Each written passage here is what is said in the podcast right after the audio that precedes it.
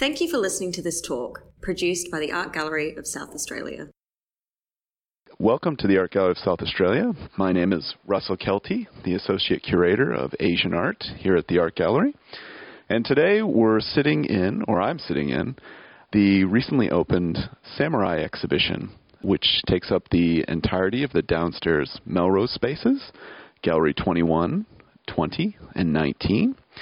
And Samurai explores the evocative culture, lives, and spectacular art of the samurai from approximately the 14th century all the way through to the 21st century.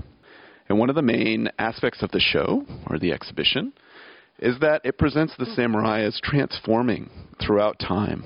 As the samurai ruled Japan, the Japanese archipelago, for about 600 years, from roughly 12th century all the way to the mid 19th century, they were transformed by the politics social political atmosphere of the time as well. From their, er, their ascension as great warriors to rulers of Japan, and then ultimately to bureaucrats during times of peace, and then to their, their fall in the mid 19th century as Japan modernized. And one, one work that I want to point out today, or what I'll be talking about today, is the fantastic set of armor that is on display for the first time at the gallery and is in Gallery 19, actually in the middle, at the center of this, this exhibition.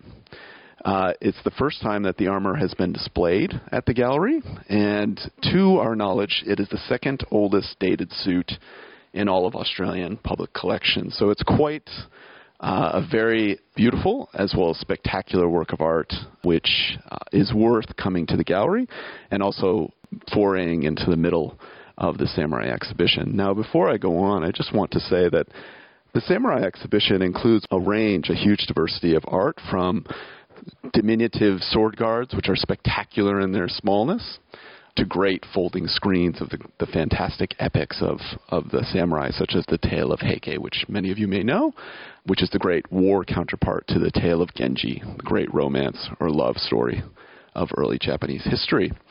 And what you may be surprised at is that the gallery actually started collecting the accoutrements and the art uh, of the samurai from quite an early period, from about the late 19th century to early 20th century. The first pair of matched swords, the long katana and the small wakizashi, came into the gallery in 1951 in a post war period. So the gallery has probably unbeknownst to many people, had a long term engagement with the art and culture of the samurai. And it's only now in this exhibition that we really get to explore the diversity of works of art and the beauty that is uh, the samurai uh, art associated with the samurai. So the suit itself is actually quite interesting. Uh, many people who come to the exhibition might be surprised that the suit was made during a time of great peace. So, in fact, it was never used uh, as an implement of war. It was never used to shield somebody from a violent attack. In fact, it was a great display of one's prestige, culture, and status. This is very much an evocation of the time in which it was created. So it was created in 1699 on a fortuitous day in the eighth month, the twelfth year of Genroku. And Genroku is an era. Japanese history is broken down into eras. Uh, so Genroku is 1688 to 1704, and it's this time of great flourishing of art and culture in Japan. After about 100 years of peace, uh, the economy was doing relatively well.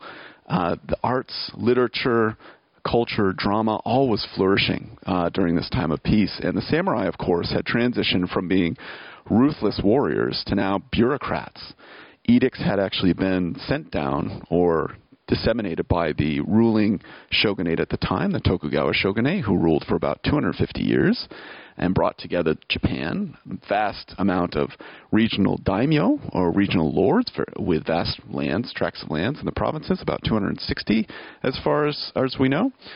And it was a great flourishing of the arts and peace. And so the samurai were now bureaucrats, and they were required by law, by a series of edicts, to not only pursue in a very disciplined fashion the the arts of the sword and the bow, which had a long history with samurai, but also the arts of uh, poetry, uh, writing, as the uh, the brush and ink became much more useful during this time than the sword.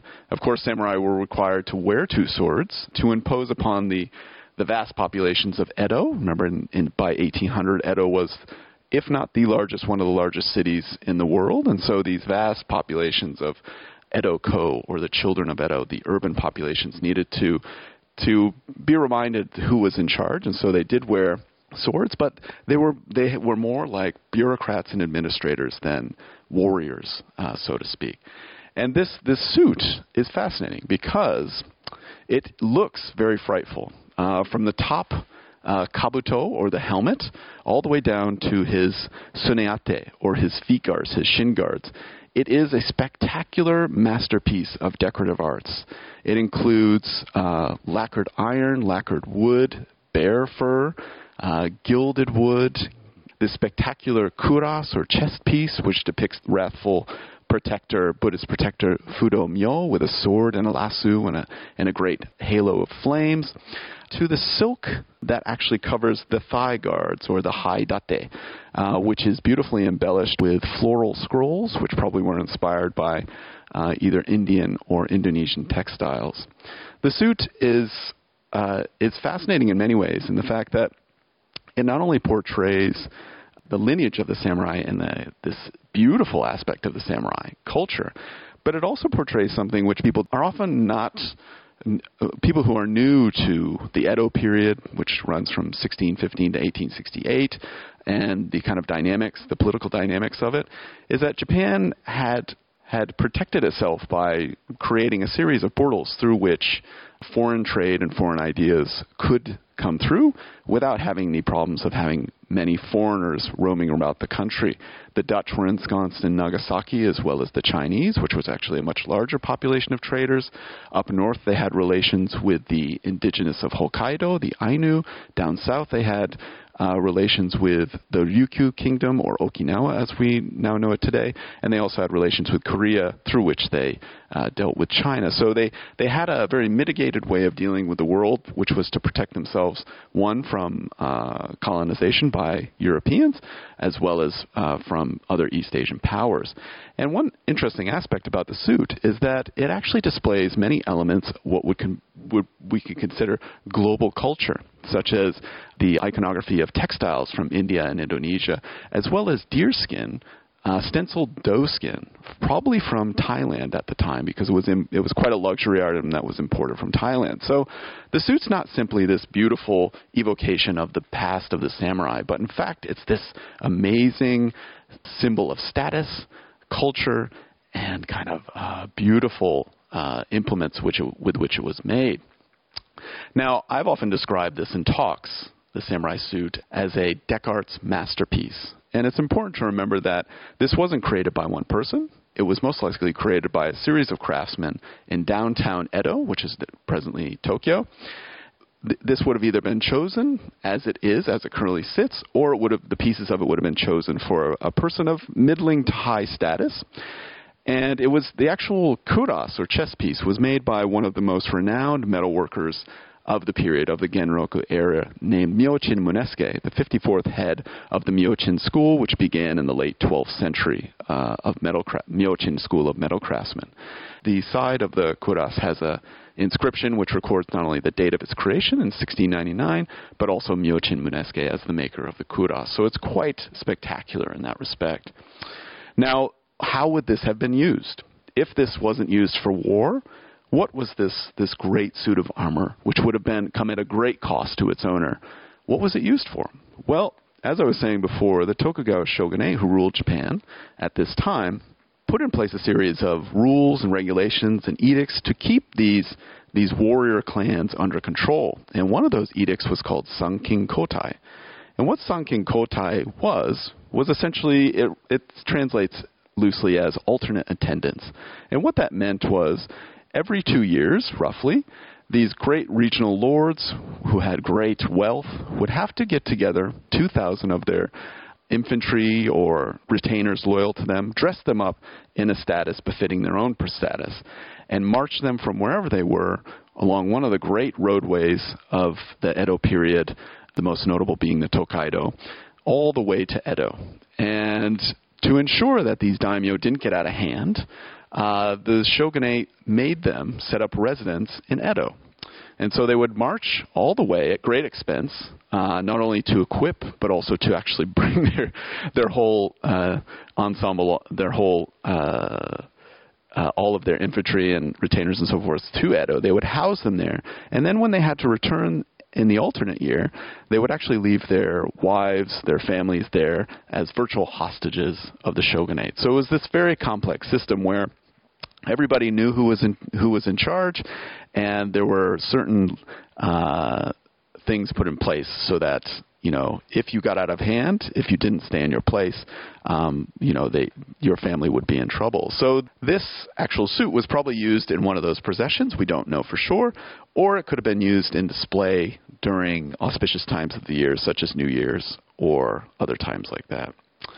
So the suit itself, uh, if you go from top to bottom, it's it's quite an amazing masterpiece. Even the helmet, which is known as a kabuto, is made from 60 plates of iron riveted together. If you go down from that, you can see that there, the mask, the reise mempo, is actually in this very fierce expression. And he has the most wonderful hige on the bottom, as well as a, uh, sorry, a, a small tuft of hair below his, his bottom lip, as well as a great mustache that's made out of animal fur. Now, one of the great uh, small, small interesting bits about this, this mempo, or this face mask, is that it has a quite a bulbous nose, but actually if the wearer became too too hot during uh, procession, you can actually pop a pin and the nose will flip open so you can get a bit more air on the helmet itself, there's this very fearful, this very frightening visage of a shikami or a demon. And it has these elongated ears as well as these horns and great whiskers that are gilded in gold. And on the back of them is actually uh, bear fur that's been attached to the back. So just from the top bits, just the mask, the helmet, and the this kind of frontispiece, this maedate, you get the sense of how opulent and spectacular the craftsmen of this period were late late 17th century, early 18th century. It really was a time of great expansion of the arts and the arts of metalwork, the arts of uh, silk, of leather, all of these arts, which actually are combined to make this suit, were at their height of power. Uh, the artists were spectacularly brilliant at this time. Now, if you go down further, the chest piece itself the cuirass is actually divides divided into five pieces of, of metal of iron which is known as a gomai gusoku. And gusoku actually refers to, or it literally translates as just enough. And in the late 16th century, during a war- warring period before Japan entered a time of peace, the gusoku was actually a reduction in armor so that infantry could move and you could fight, and it wasn't as costly to outfit your army. And so literally it means just enough. So you have a chest piece and then this very flexible series of chainmail attached to silk, which was either uh, China, made and created in Japan or China, and then these beautiful um, lames or or scales that were held together by by uh, silk cording. So what's interesting is actually the fact that Japanese armor is quite different from European armor in the fact that it is much lighter, it's much more flexible, and it's this very ingenious mix of media wood, lacquered wood, lacquered iron, silk, chain mail. Often we, we there there are recordings of people, not recordings, but there's step-by-step guides actually to getting into the suit. It's so complicated. It takes about 30 steps to actually get into it. So if you were planning to leave on your morning commute, you'd have to set aside probably a couple hours to get into this suit. Unfortunately, we none of us at the gallery have had a chance to uh, actually inhabit this suit because it is a work of art.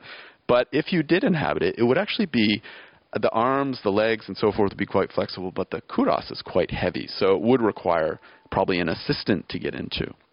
It is probably, from my perspective, one of the more intriguing works of art in the, the exhibition and in the Japanese collection. And I would recommend anybody who has an interest in Japanese art, the art and culture of the samurai, to come to the gallery to see the samurai exhibition and if you can't make it to the exhibition, please visit the online site under the Samurai tab, and you'll see that there's actually an online publication that the gallery has created with the generosity of the Japan Foundation, which includes essays by myself, as well as five authors from around the world, from Japan, uh, Australia, and the U.S., which elucidate the transformation of the samurai from the late 12th century all the way to the 21st century. So, with that, I look forward to, to seeing you in the gallery and seeing you in the Samurai exhibition. Thank you very much.